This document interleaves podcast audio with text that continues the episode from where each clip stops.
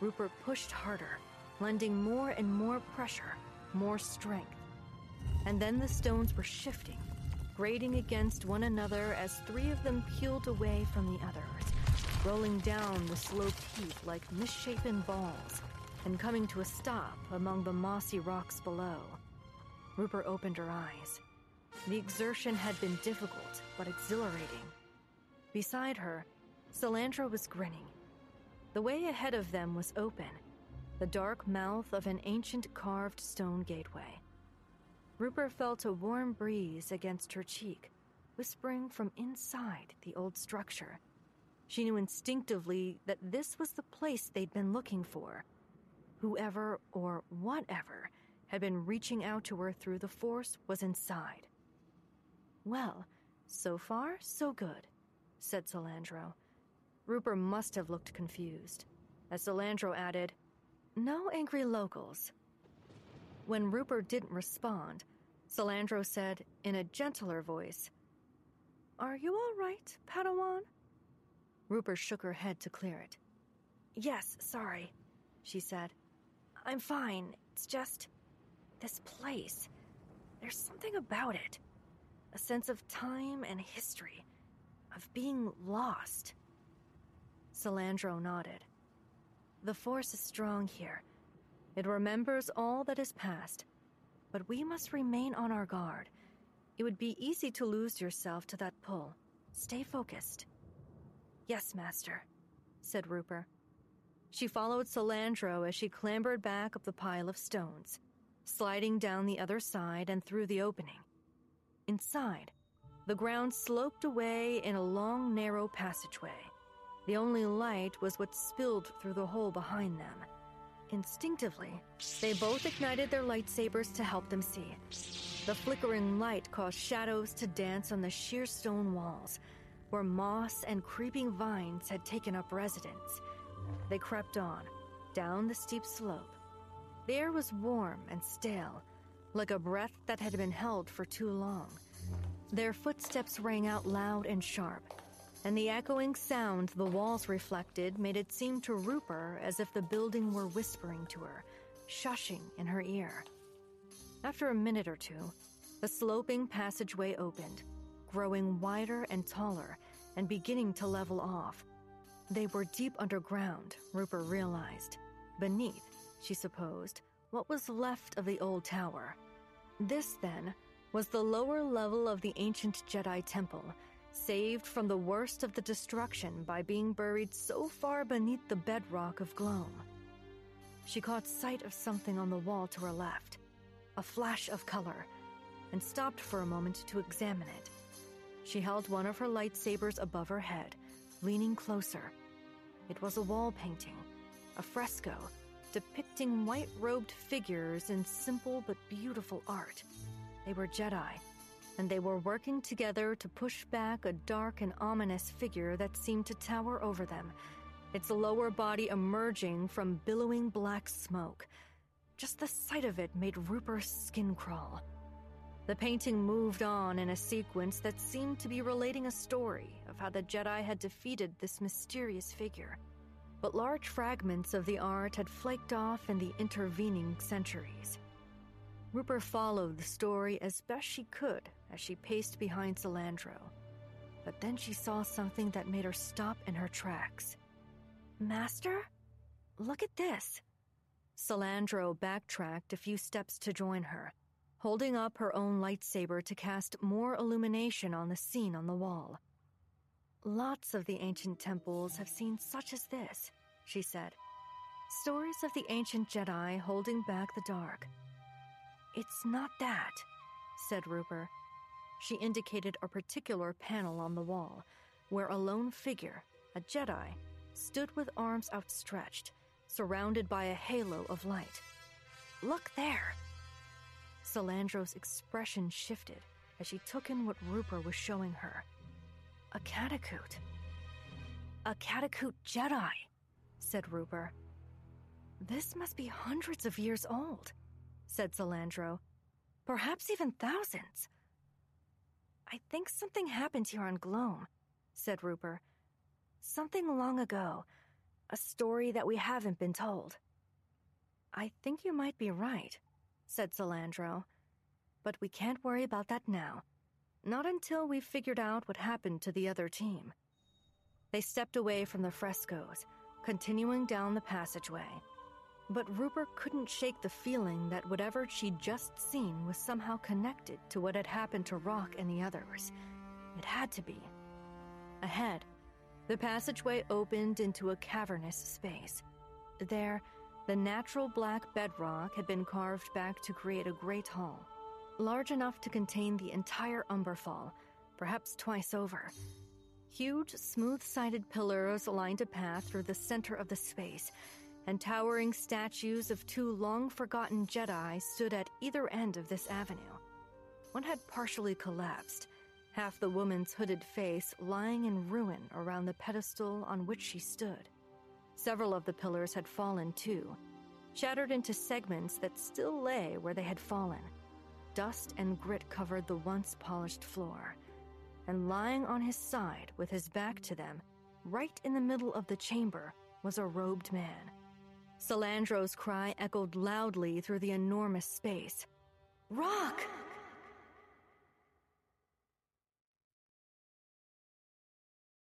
Chapter 20 It does seem odd. The tea? Cam sighed. Of course it does. It's different, isn't it? It's not really tea. Not in the sense that it's made from tea leaves, from the same tea plants that we grow. The principle is the same a mash of leaves steeped in boiled water to create a tasty drink. But since the leaves are from a different plant, it's always going to seem odd to us, who are used to our sort of tea. He sipped from his mug as if to underline his point. It's only to be expected when you visit new worlds. I wasn't talking about the tea, said Amos. You weren't? Then why didn't you say? The Theelin pinched the bridge of his nose between his thumb and forefinger. Because you didn't give me a chance. Look, let's forget about the tea. But I'm enjoying it. I don't want to forget it. I didn't mean you can't drink it, said Amos, his exasperation plain. Then why did you say I had to forget it? pressed Cam. Sometimes, Amos, you say the strangest things. Amos slowly counted to five beneath his breath. One, two, three, four, five. I was talking about the communications blackout. Said GT 11. Yes, I know it was an obvious statement, GT, said Amos. Look, I was just trying to make the point that it's unusual, that's all. But is it? said Cam, shaking his head so his lekku bounced against his shoulders. I mean, the electrical storms in Gloam's atmosphere would be enough to play havoc with long range communications regardless. It's no wonder we can't reach them. Ah, said Amos, narrowing his eyes. But it's not the long range comms that have me worried. It's the short range. The short range? Precisely. That's the real mystery. The storms would interfere with any satellite transmissions, but the surface level comm should still be working, shouldn't they? Think about it. The Catacoot have had mining operations on Gloam for centuries.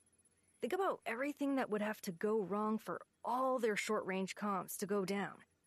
Not just the systems themselves, but all the backups, too. No one built a system that can break so easily. The three of them, Cam, Amos, and GT 11, were in the systems hub at the center of Diurna, along with a Catacoot named Sullik, who had fur so fine and light it appeared almost white. He was perched on a stool, watching them with interest as they stood around sipping tea and debating what to do next. Well, GT 11 wasn't sipping tea, but the point stood. Amos felt almost blinded by all the amazing circuitry and technology on display in there. He knew that most people would just see a room filled with trailing cables, control panels, dials, knobs, and instrument panels. But to him, it was like, well, it was like being a little kid on Life Day. There was so much to learn, so much to take in. The Catacoot had a unique way of doing everything, so far as he could tell. He wanted to try to understand it all, to explore it like the Pathfinders explored worlds. But first, they had a job to do.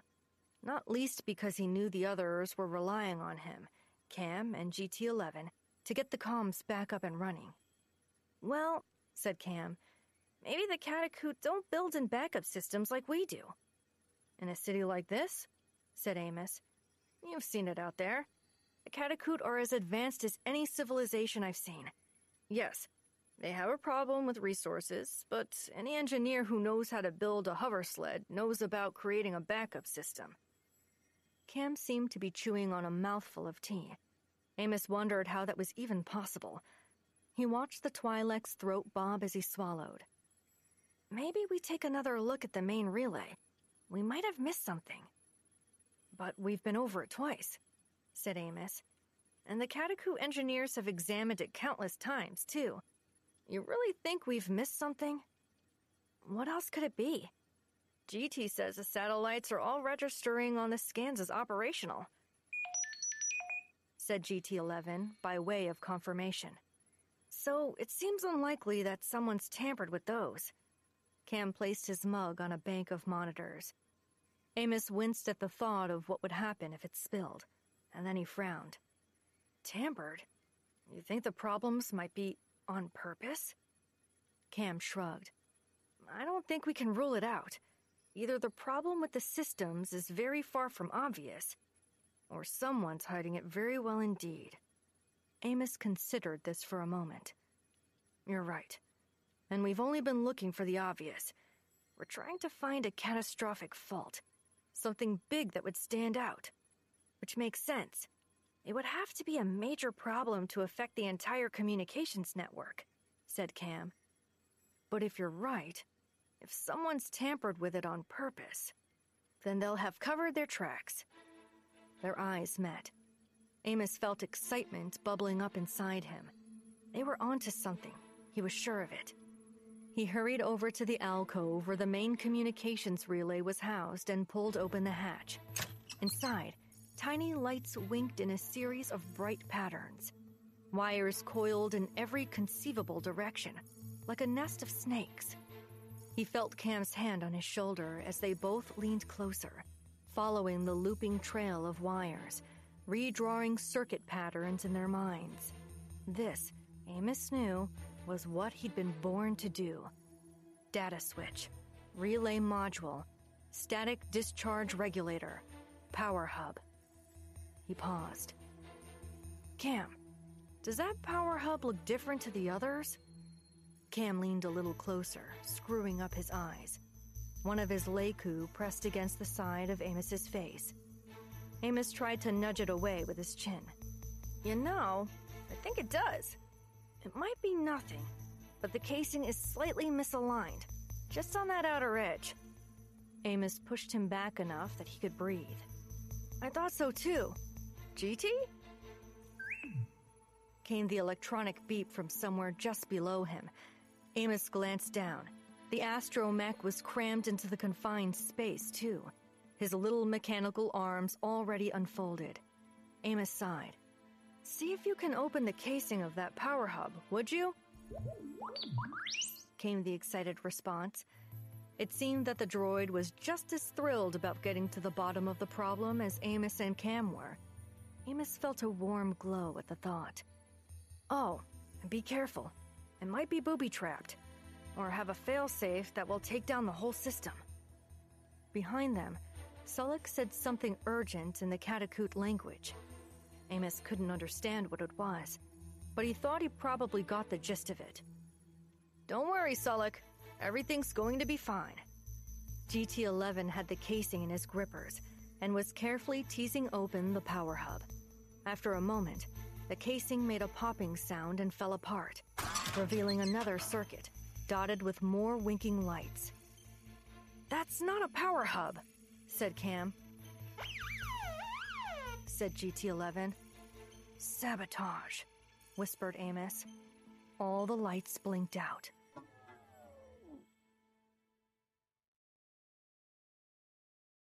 Chapter 21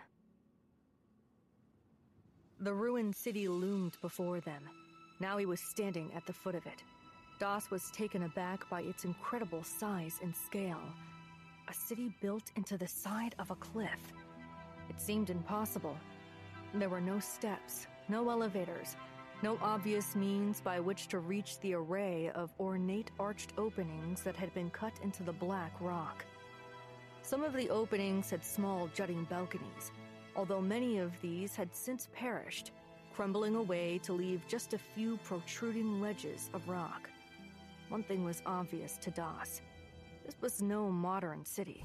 In fact, he'd be hard pressed to believe it was built any time in the past 500 years. It looked more like an archaeological site than anywhere people might still inhabit. A city that only goes up? said Dietrix. Who would even build such a thing? People who weren't confined to a horizontal plane, said Middick beside her. She extended her arms, allowing the big flaps of skin beneath them to billow in the wind. People who had wings. Dietrich seemed to consider this for a moment. You're right. That makes sense. And you're sure your friends went in there? said Spence, who was standing beside Doss, peering up at the sheer cliff face. Dietrich made a clacking sound with her tongue. That's what Rillick told us. And back on Abydos, Kiddick explained that this was all part of the Catacoots mining operation. Dietrix and Middick had given Doss and Spence the full story as they trekked across the rocky plains to get to the city, including outlining the dire situation that Catacoot had found themselves in and the efforts of the Pathfinder teams to help. That explains the three silos of mineral over there, said Doss, pointing out the massive containers. They were the ones he'd told the others about back at the camp. And all of the old equipment laying around. It's true, said Middick. The mineral seams in the old shafts had run dry. The tunnels beneath the refinery spread deep and far, but the miners hadn't been able to extract anything usable for months. So the order was given to venture into the ruined city and reopen the ancient mines. The seams in there are still rich. She shrugged. My people were reluctant. There were the stories. About the monsters? said Doss. Middick nodded. Bedtime tales. About nameless creatures that dwelled in the old city and had once consumed the entire population who lived there. That bit's new, said Dietrix, and not particularly encouraging. Of course, there were no monsters to be found. The city had been abandoned millennia ago, so new shafts were sunk and the mineral continued to flow.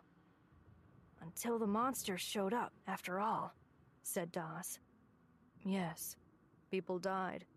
The mines were abandoned and the miners all fled, taking most of the usable transport ships with them. Middick looked up at the ruins before them. And now here we are. And your friends went inside, said Doss. To try to help, said Dietrix. To investigate.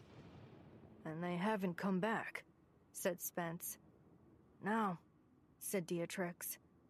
And now we're going in, said Doss. He swallowed. His throat was dry. He unclipped his canteen from his pack and dribbled some water into his mouth. When he'd finished, he noticed that Dietrix was looking at him. You want some? He offered her the canteen. No, Thank you. But listen, you don't have to come with us. You've both been through enough. You can wait here while we take a look inside. Find somewhere safe to camp down until we're back. Then we can all head back to our ship. Doss felt a sense of panic rising inside his chest. He didn't want them to go without him. Not now they'd found him and his dad. Not after everything. He didn't think he could handle being stranded again and there was little chance the beacon would work a second time. I think it's better that we stick together, he managed to say, his voice strained. I agree, said Spence. There's safety in numbers. And besides, my curiosity is already getting the better of me. I want to see what's in there. Doss gave a relieved laugh. Ever the prospector, Dad. There's just one problem, added Spence. What's that? How are we even going to get up there?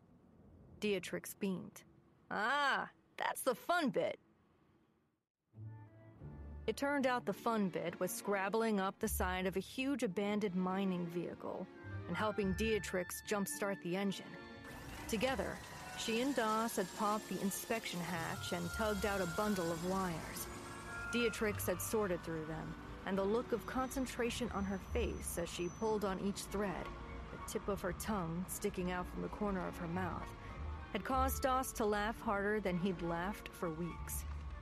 He liked these people, not just because they'd come to help him, but because they wanted to help. There was something about Beatrix's casual manner, the way she always seemed to be putting others first. That was so different from the sort of crowd they usually hung out with. People like Sunshine Dobbs, who had clearly only ever thought of himself. Middick, too, seemed genuinely concerned about Deatrix's missing friends and the plight of her people. Just being around them made Doss feel like everything was going to be okay. Spence had clearly taken to the newcomers, too. He'd sat with Middick while Doss and Deatrix worked, relating stories of his adventures among the stars, laughing and telling his awful jokes. Maybe things really were looking up. Now they were standing in the cradle of a large pneumatic crane that was built on the back of the mining vehicle while Beatrix slowly guided them up, higher and higher toward the first level of the city. It hadn't taken much in the end to get the vehicle up and running, and Doss realized this was clearly how the miners had entered the old tunnels, too. What about your friends? Said Doss, a sudden thought occurring to him. Hmm, said Deatrix. I was just thinking, how did your friends get into the city? They can't have used the same crane because we had to get it started. Jedi, said Deatrix, as if that was the only explanation necessary. Doss stood by the rail as the cradle continued to rise. After a moment, the crane juddered to a halt, and Doss was forced to grab the rail to stop himself tumbling over the side.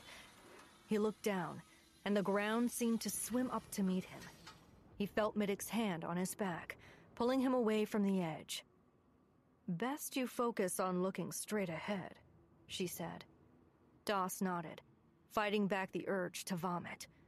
They were higher up than he had thought. The cradle had drawn level with one of the openings in the side of the cliff face.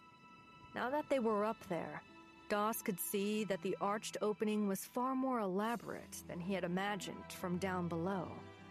He thought they were simply like cave mouths, yawning open into passages with tunnels behind. But now he could see the opening had been expertly chiseled into the dark rock with intricate patterns running up the sides describing what looked to be interweaving leaves and vines. The passage of years had eroded the crispness of the stonework, but it was still incredible to look upon it and consider the history behind it all. What was less incredible to look upon was the gap between the cradle's platform and the stone ledge on the other side. Doss watched in horror as first Deatrix, then Middick hopped across, as if the massive drop beneath them was nothing to fear. Dad? He started, but Spence was already following suit, jumping across to the ledge where the others had made room. He landed neatly and then turned around and held out his hand to Doss. Come on, Doss. You'll be fine. I've got you. Doss, standing on the edge of the cradle, made the mistake of glancing down at the plummeting drop between him and the ledge. He couldn't even see the ground anymore. His vision swam. He was starting to feel woozy. Perhaps I'll just wait here, on the cradle, he said. That way I'll be ready if you have to make a run for it. Spence pulled a face. It was a familiar one. The one he always pulled whenever Doss didn't want to do something that needed to be done. Come on. I'm not going anywhere without you. It's perfectly safe. Just step across and take my hand. Perfectly safe. It didn't look it. But then, hadn't he faced the monsters on his own just the day before? he'd plucked up the courage, gone out there, and fetched the beacon. He used his dad's prod to fight one of the things off. And because of that, because of what he'd done, Middick and Dietrich had found them. Maybe I can do this. Maybe. He hopped across the gap before he could change his mind. His foot landed on the ledge and slid, scooching on loose grit. He wheeled his arms for a moment, felt himself toppling back, and then Spence had his wrist and was pulling him in, holding him steady until he found his footing. He finally remembered to breathe. Well done, son, said Spence. You're a born prospector. Doss smiled, relieved. But then he looked at Dietrich, who had lit a glow rod from her pack and was holding it above her head, already descending into the tunnel that wended its way into the side of the cliff. He could see the eagerness on her face, not just to explore, but to find and help her lost friends. A thought bubbled up inside Doss before he could stop it. Maybe he wasn't a born prospector after all. Maybe he was something else. Maybe he was a pathfinder. Patting his dad on the shoulder, he set out to follow the others into the ruined city.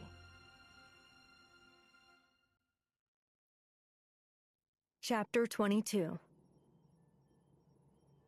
Rillick peeled open his eyes.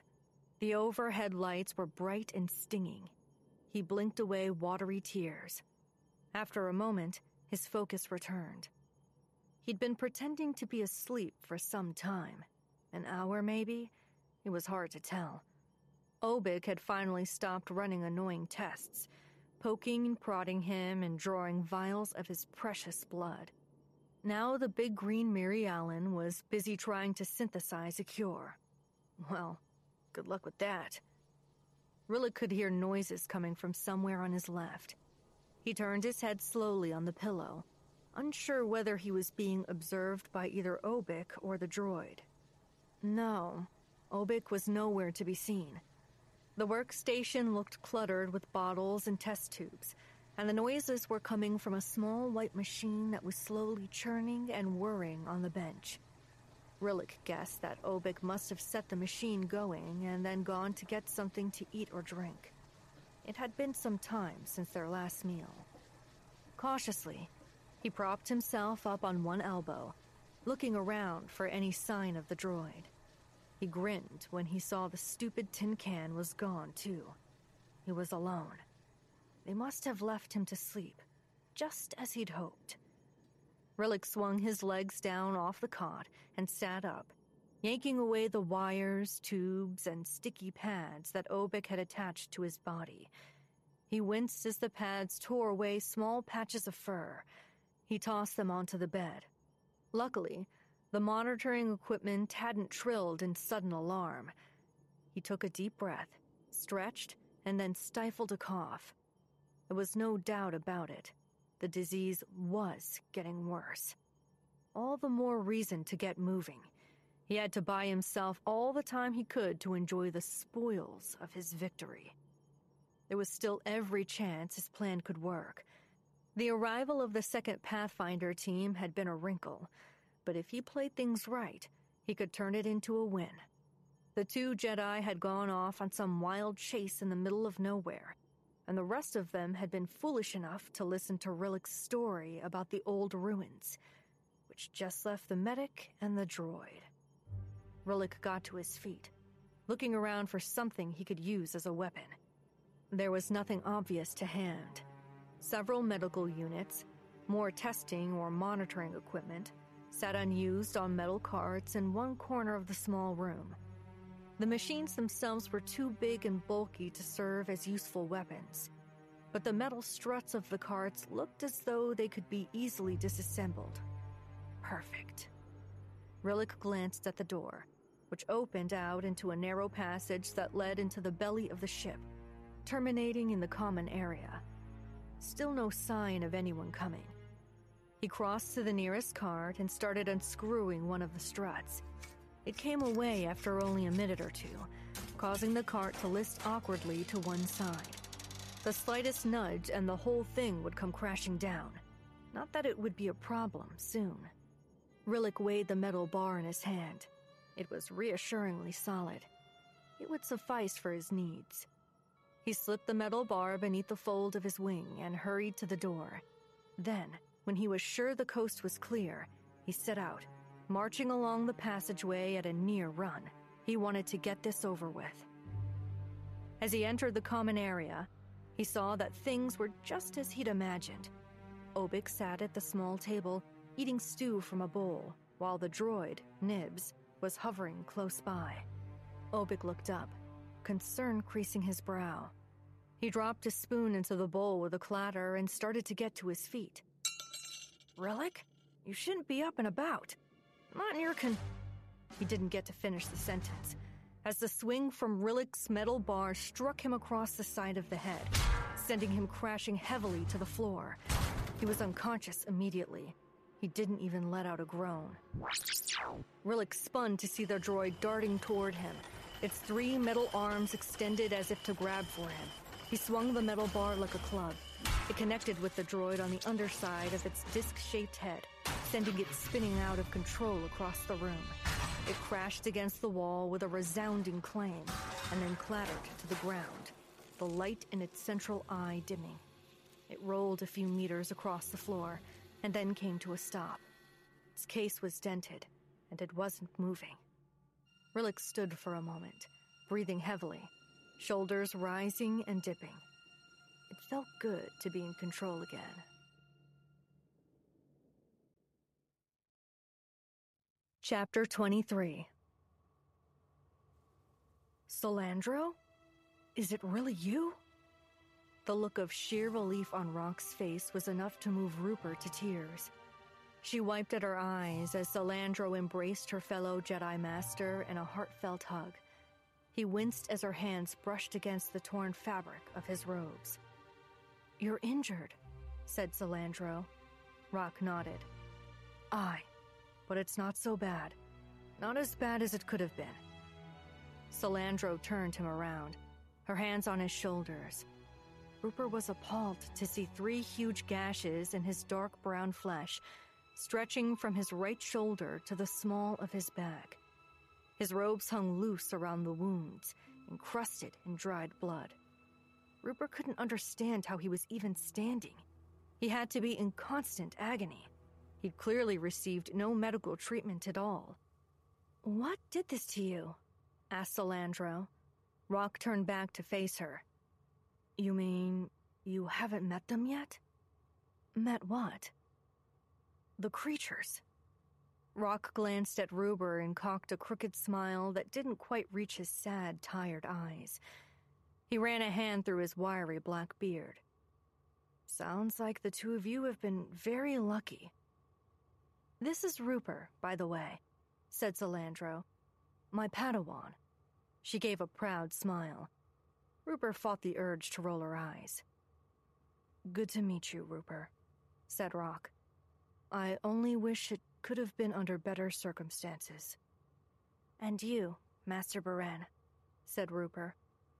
Rock, please, call me Rock. Of course, Rock.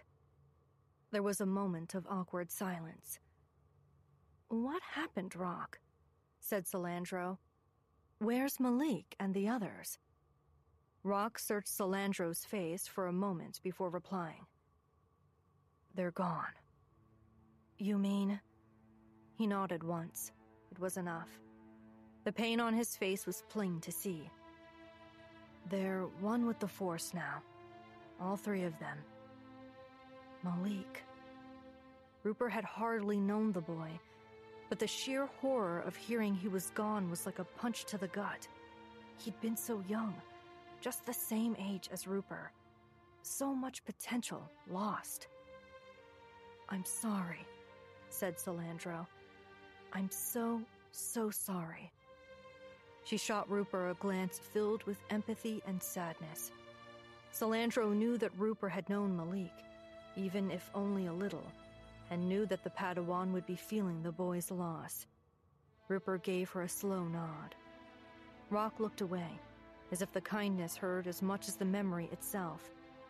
This was far from the Rock whom Rooper had always heard about in stories from the other Jedi. The willful, sociable, hilarious man who'd grown a little too accustomed to life on the edge of the galaxy. But it was hardly surprising. He'd clearly been through a lot. After a moment, Rock said, I survived. Barely. And that's all I've been doing in the days since. Surviving. I hoped someone would come, but 8C was so damaged and I wasn't sure. His voice trailed off. We got your message, Rock. We're here. His shoulders drooped, and Rooper couldn't tell if it was relief or sadness, or just knowing that finally he wasn't alone anymore. We'd better get those wounds cleaned up, said Silandra. Rooper, why don't you raise a fire? Night will be closing in soon, and we might as well make camp here, where it's safe. She put her hand on Rock's shoulder. And then you can tell us all about it. Rooper watched them for a moment, and then went to gather wood for the fire. Something led me here, said Rock. They were sitting cross legged around the small fire that Rooper had managed to build from salvaged bits of wood she found in the temple ruins. Silandra had washed and dressed Rock's wounds as well as she'd been able, and now they were sipping hot water as Rock related his tale. The Force, I think. I was nearly delirious with the pain and loss, but I knew I had to get away. I couldn't believe my eyes when I found a Jedi temple out here in the wilderness, abandoned. It's remarkable, said Rooper. Silandra smiled. You have Rooper to thank for us finding you. She sensed your presence here the moment we landed. I'm grateful, said Rock. I've been here for what feels like weeks. It's the most defensible position I could find. The creatures, they come at night. He shrugged. I've been able to move around a little in the day, as much as my wounds will allow. That's how I got to the Foundling and managed to rescue 8C send him out with a message.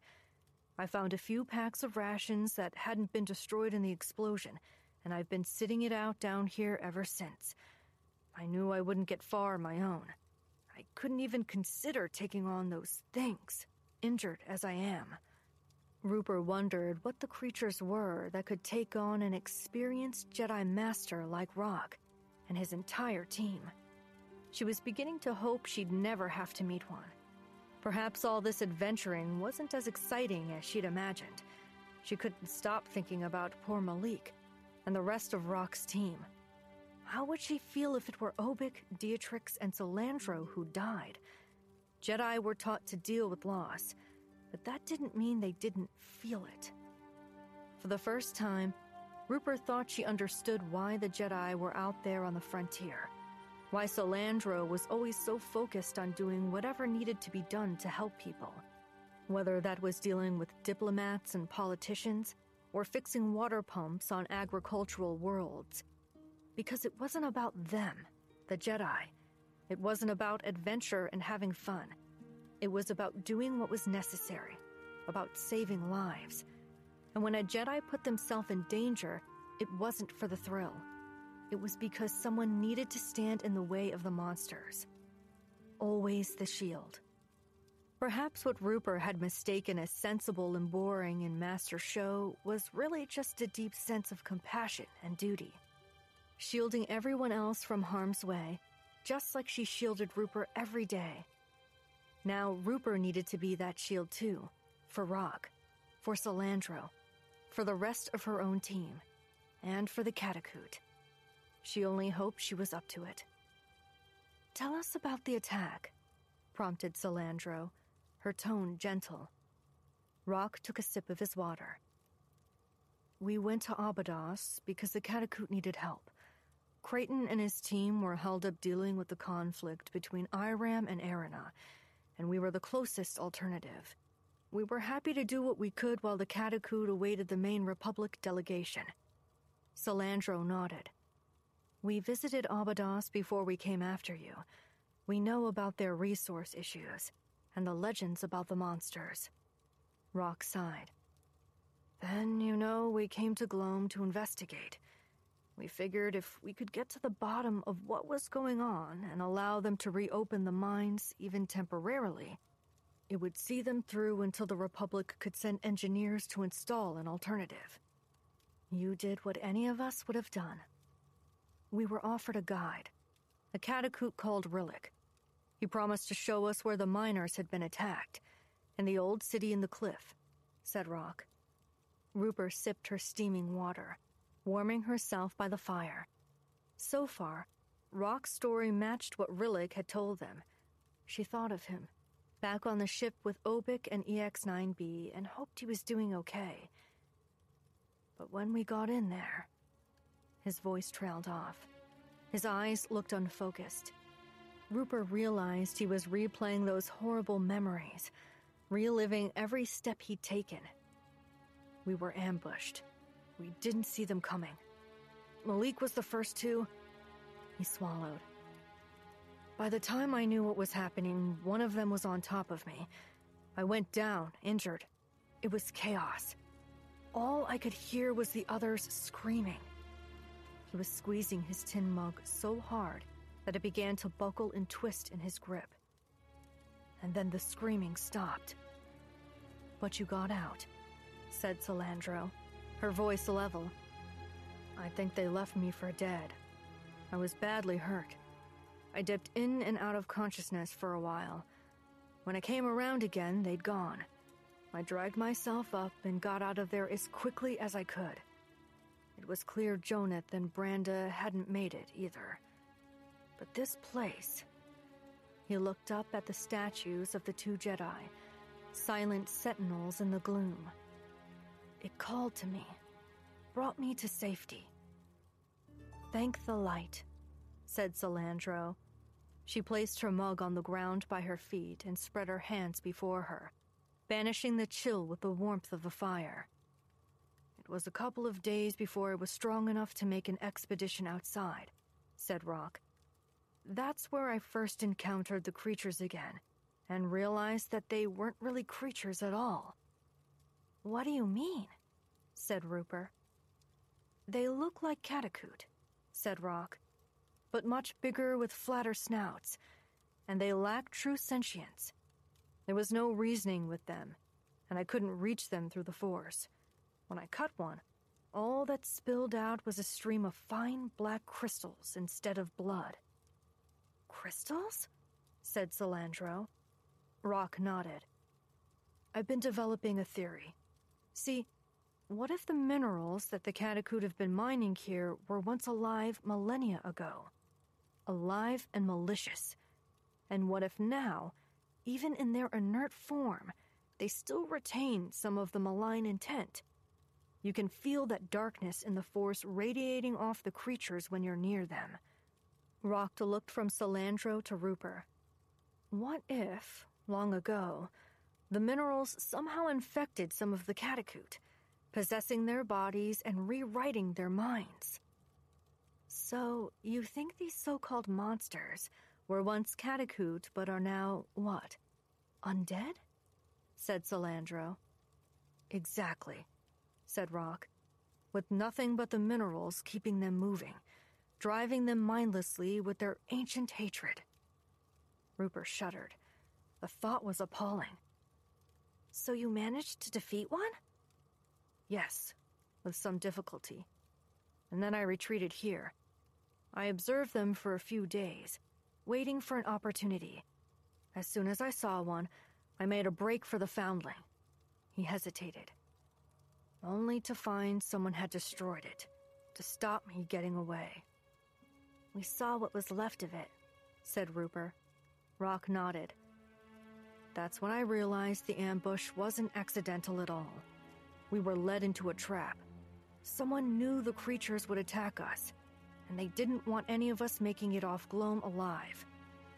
Who? said Silandra. Do you have any idea who could have done such a thing? Rock worked his jaw, his expression grim. Rillick, he said. Our Catacoot guide. He wasn't there when we were attacked. He must have peeled off behind us in the tunnels, then blown up the Foundling before getting away in a mining ship he'd left prepared for the purpose. Rillick, said Silandra. This is bad, Rock.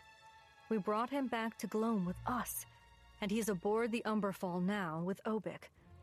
She stood, suddenly anxious. Rooper, try the comms.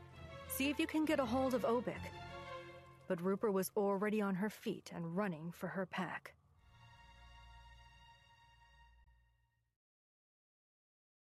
Chapter 24 Doss was feeling better now that they were inside the ruins. At least the ground there felt safe beneath his feet, and because they were moving deeper into the cliff face with every step, he didn't have to think about how high up they were. Beatrix led the way, holding her glow rod above her head, with Middick close behind her. Then Doss, with Spence bringing up the rear. They'd agreed to stick together while they tried to figure out their bearings and work out how to locate the mines. It was pitch black inside the structure, and Beatrix's glow rod bathed everything in a cool blue light. Doss felt cold and the smooth carved rock of the walls even glittered like ice all around him. The ruins were fascinating, although ruins might have been too strong a word. It was more that the city, or at least this part of it, had been abandoned, as if the people who'd once lived there had simply up and left. The arched entrance through which they'd come had soon opened into a large central avenue with a tall ceiling and more openings branching off to either side. These, it seemed, were the doorways to separate little warrens of rooms. Doss guessed they must have been where people once lived. The contents of each of these homes had mostly gone, rotted away over time, or looted by later generations. The work that had gone into carving them, though, was exquisite. This had been a sophisticated society. So, what had happened to them? Why had they seemingly fled without a trace? There's something eerie about this place, said Beatrix, up ahead. Her voice seemed to bounce off the walls before echoing up toward the high ceiling, lost in the gloom. It is filled with ghosts, said Middick with a sniff. Ghosts? said Doss. Not in the sense of lingering spirits, said Middick, as might be feared in your culture Merely that this city feels like it has stories still to tell about the people who once lived here. Doss allowed himself to exhale. Monsters were one thing, but ghosts too? That would have been too much to bear. It's like a hive, said Spence. All of these little chambers, the central aisle. The fact there's dozens, if not hundreds, of other dugout tunnels just like this one in the cliff face. If it's a hive, said Beatrix, then surely there must be some central point, a gathering place where the people could come together. That makes sense, said Middick. Deeper in the rock. Maybe that's where we can find a path that leads to the mines. She said something that sounded like a curse in her own language. I wish Rillick was here. He could have led us straight to it. Let's keep on following this avenue, said Beatrix. We're heading deeper into the rock as it is. I'm sure we'll find. Oh, now look at those. Beatrix had come to a stop before a wall, facing another open archway just like the one through which they'd entered the city. More syrupy darkness lay beyond, but hanging above the archway and stretching along the length of the wall was a series of moldering, half rotten tapestries. They were suspended from corroded metal rails, high above and hung low, like long banners or pennants. Each one depicted a different scene, although some were so discolored and moldy that the images were difficult to make out. Beatrix held her glow rod high directing the light toward the faded panels. Doss edged forward to take a better look. There, he said, pointing to the first of the drapes, which depicted a series of dark gray figures flitting in and out of the familiar cliff face city. The land all around them was lush and green, different from the bleak landscape out there now. They look like Catacoot. Impossible, said Middock. She edged closer, peering up at the image. They do look like Catacoot, said Deatrix. Middick sniffed again. But this city is ancient, built before anything on Abydos. It would mean. Her voice trailed off as the consequences dawned on her. It would mean the Catacoot were on Gloam first. But they're flying, said Spence. I thought the Catacoot couldn't use their wings for flight. Not anymore, said Middick, her voice level. But once, a long time ago, she was still staring up at the tapestry. It. She hesitated. I can hardly believe it. But it might mean that my ancestors built this place. She shook her head. But we've always been taught that we originated on Abydos. It doesn't make any sense. Doss moved on to look at the second picture. This one shows them opening up the mines, deep inside the cliff, he said. And this one is unreadable. He was walking slowly beneath the row of banners, examining each in turn. They seem to be telling a story. Here, some of them are growing ill. Let me see, said Middick. She hurried to his side. The miner's curse. Look, they're getting sick from the minerals they've mined. She rushed ahead of Doss and the others. And here it's. Oh no. It can't be that. What is it? said Beatrix. If this is true. Middick's voice sounded strained. She seemed unable to finish her sentence. Doss and Spence hurried over. The tapestry showed huge catacoot with gleaming eyes, grown tall and monstrous, looming over the others. Most of the catacoot were trying to run, but the monsters were laughing as they tore them to shreds. The destruction was shocking. It looked as though the monsters had rampaged through the entire city. They were transformed, said Doss. It was all starting to make a terrible sort of sense. That was why the monsters looked so much like Middick. Why he and Spence had been so scared when they first met her.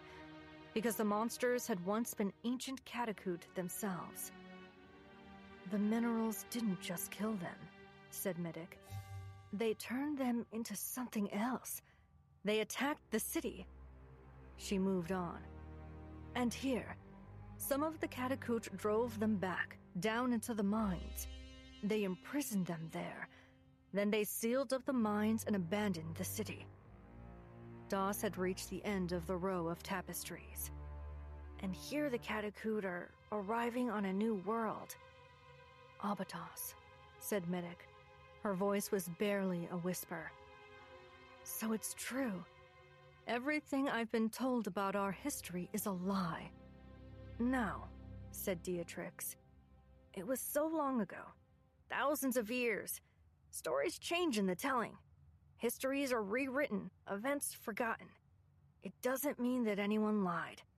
Just that it's been so long, they've forgotten the truth. And the warnings, said Spence. They've forgotten those too. The reason for these tapestries. Your ancient ancestors were trying to warn future generations about the mines and the minerals. The stories, the tales told to us as children, they were true. They're all that's left of the real memories of what happened here, said Middick. She sobbed. I'm sorry, said Doss. He didn't know what else to say or do. We didn't listen. We opened new mines away from the city. We kept on stripping Gloam, fueling our progress with the awful stuff we dug up. And then, when even those mines began to run dry, we came back here and reopened the ancient tunnels. And set the monsters free, said Doss. They must have been here all this time, sealed somewhere below. What have we done? said Middick. You didn't know, said Deatrix. You're not to blame for any of this, Middick. Middick wiped her eyes. Perhaps not, but I can still help to put it right. I can't let history repeat itself. Beatrix nodded. and we're here to help. Then we start by finding your friends, said Middick. Rillick said they'd been attacked somewhere down in the mines, so that's where we go. We find Rock and the others, and then we return to Abydos and tell my father and the Grand Council what we've learned. Doss glanced at his father, but the question died on his lips when he saw the look of steely resolve in Spence's eyes. Of course, we're going to help too. Come on then, said Doss, flashing his most confident smile. Looks like we might be needing another one of those glow rods. Chapter 25 The comm link emitted another shrill burst of static in Rooper's hand. She almost tossed it at the wall in frustration. Obik? Can you hear me? It's Rooper. Another crackle of interference. 9B? Nibs? Nothing. It's all right, Rooper. I think you can stop now. The comms network is obviously still down. Hopefully Cam, Amos, and GT11 will get it working again soon, said Silandra. Her voice was calm, but her manner was anything but. She was pacing up and down the colonnade, her fingers laced behind her back, her face screwed up in deep thought. You're going to wear a groove in those flagstones, said Rock. Solandro didn't answer. We've got to do something, said Rooper. If Rillick is responsible for what happened to Rock's team and for blowing up the Foundling, then we can't afford to wait around any longer for the comms to come back online. I know, Rooper, said Silandra. But Rock's injured, and night has fallen out there. The creatures will be on the prowl. Don't worry about me, said Rock. I'll be fine. Dietrix and Middick have gone into the city, and Obik is on the Umberfall with Rillick. We're the only ones who know the truth. We have to go. We have to risk it. Silandra stopped pacing. She looked at Rooper. She opened her mouth to say something, but Rooper got there first. We are the shield, she said. I get it now. It's our job to protect those who can't protect themselves, to help those in need, no matter what. This isn't about me seeking adventure, Master. It's about me seeking to do my duty as a Jedi. I think she's got you there, Silandra, said Rock. Was smiling, and this time Rooper could see that he meant it. Silandra sighed with resignation. Once again, you astound me, Rooper. Very well. We head for the Umberfall. We apprehend Rillick and then go after Dietrix and Middick. But we're not splitting up. It's too risky. Now that the decision was made, she seemed filled with purpose again. She drew her shield from her back and slipped it onto her arm. We'll be the shields they deserve. She cocked her crooked smile. I'm proud of you, Padawan. Rooper felt a bloom of pride, but the feeling soon gave way to trepidation. Silandra was right. The creatures were out there, somewhere, and they all knew what the things were capable of. It seemed unlikely they'd be able to avoid them, both out in the wilderness and in the mines. She was going to have to face them, one way or the other. Rock, said Silandra, do you think you can make it? We can always come back for you in the morning. Rock stood, trying to hide the grimace of pain that crossed his face as he stretched his wounded back. If you think you're leaving me behind, you're sorely mistaken. I've spent enough time hiding down here alone. I owe it to Malik and the others to see justice served. Rillick should answer for his crimes. And besides, we promise to help the Catacoot. Very well. Then we go together, and we remain on our guard. Rooper, we'll retrace our route through the mangroves. Once we're on the other side and back on firm ground, we run. All the way back to the ship if we're able. Yes, Master, said Rooper. Then lead the way. Rooper palmed her lightsaber hilt and set off up the path toward the exit. The two Jedi Masters fell in quickly behind her. Chapter 26 The power was still out, Throughout all Diurna and the Catacoot were growing increasingly anxious. Different people kept hurrying in and out of the small room where Amos was still working alongside Cam and GT 11. They would speak with Sullick in a flurry of high pitched flutes, whistles, and clicks, and then dart out again, relaying whatever had been said to whoever was waiting outside. Clearly, they weren't very impressed. To the left a little bit, GT, said Cam. The end of his nose twitched as if it were itchy but he didn't have a hand free to scratch it. He was lying on his belly on the ground, his eyes screwed up tight as he peered at a bundle of thin wires he'd pulled out from the bottom of the communications panel. GT 11 was providing a narrow beam of light from a lens beside his eye. He shifted slightly, and the beam tracked left, highlighting a small junction box. The fake power hub they'd discovered earlier from which GT11 had inadvertently triggered the failsafe that shut down the whole city's power, was still hanging open close by. Amos watched as yet another catacoot came in, looked at them, shook their head, and then left. This time they didn't even say a word to Sullick, who looked like he was already carrying the weight of the world on his shoulders. Or at least the weight of the city. Um, I think they're starting to get a bit anxious, said Amos. Possibly something to do with the lack of air and heat extraction from the cavern. How are you getting on? said the Twi'lek. What? said Amos. Cam removed the tool from between his teeth. He scratched his nose. I said, it's impressive work. Whoever did this knew exactly what would happen when their tampering was discovered. It was designed to create chaos and stop the power being switched back on. But I think we can find a way to bypass it. Soon? You can't hurry a thing like this, Amos, as you well know, said Cam.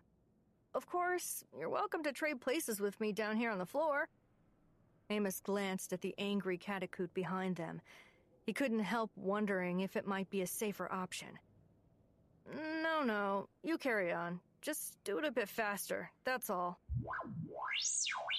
Said GT 11. I know, I know. Amos held up his hands. But let's not bring that up again. Cam snickered. He's right. You were the one who told him to open the case. What choice did I have? Exactly. You can't roast a tip yip without plucking its wings, I know. But breaking a whole underground civilization might be taking it a bit far. I'm worried they're going to drag us off to cells soon. I wouldn't worry, said Cam. Why not?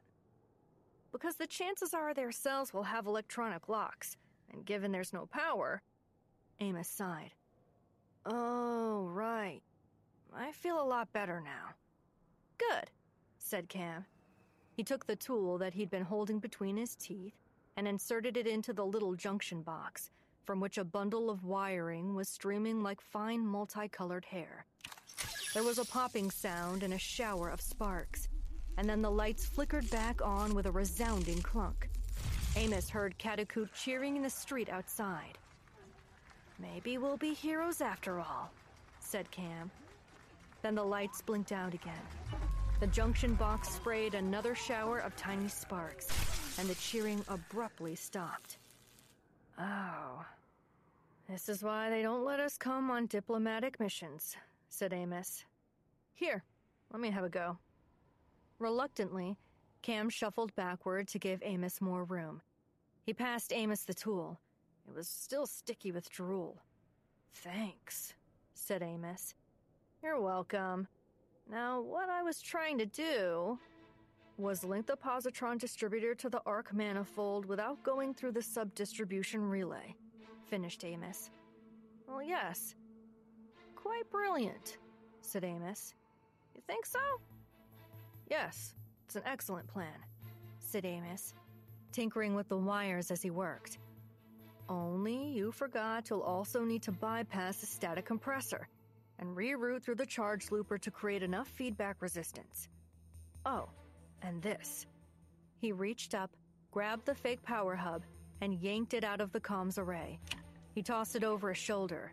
He heard a catacoot grunt. Sorry. Now what? said Cam.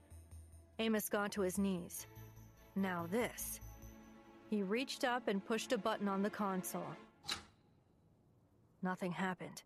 He looked at Cam, Cam looked at him. The moment stretched. Press it again, said Amos. Are you sure? I'm sure. You're certain? Just do it, Cam. If you insist. Cam pressed the button. The lights came back on. Fans started whirring. The comm unit crackled to life, and the tiny lights on the array started dancing as communications were restored. Why is no one cheering? said Amos, getting to his feet and dusting himself down. There were broken cobwebs clinging to his horns. Cam shrugged. I guess they were feeling burned after the first five times. Amos scratched his ear. I suppose you're right. He glanced over at Sullick, who was showing them his teeth in what Amos hoped was a smile. Got any more of that strange tea? he asked.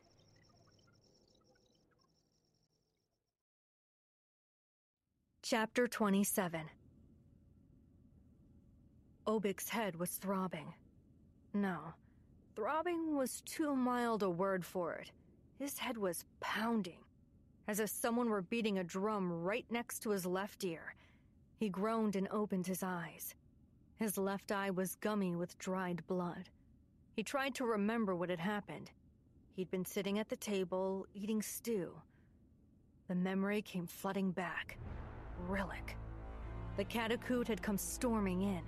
He'd swung something at Obik's head, and then. Well, then this. He was still in the common area of the Umberfall, but he was sitting against the wall, across the room from the table. His hands were behind his back. He tried to move them. They wouldn't budge. Confusion clouded his mind for a moment. His thoughts were sluggish.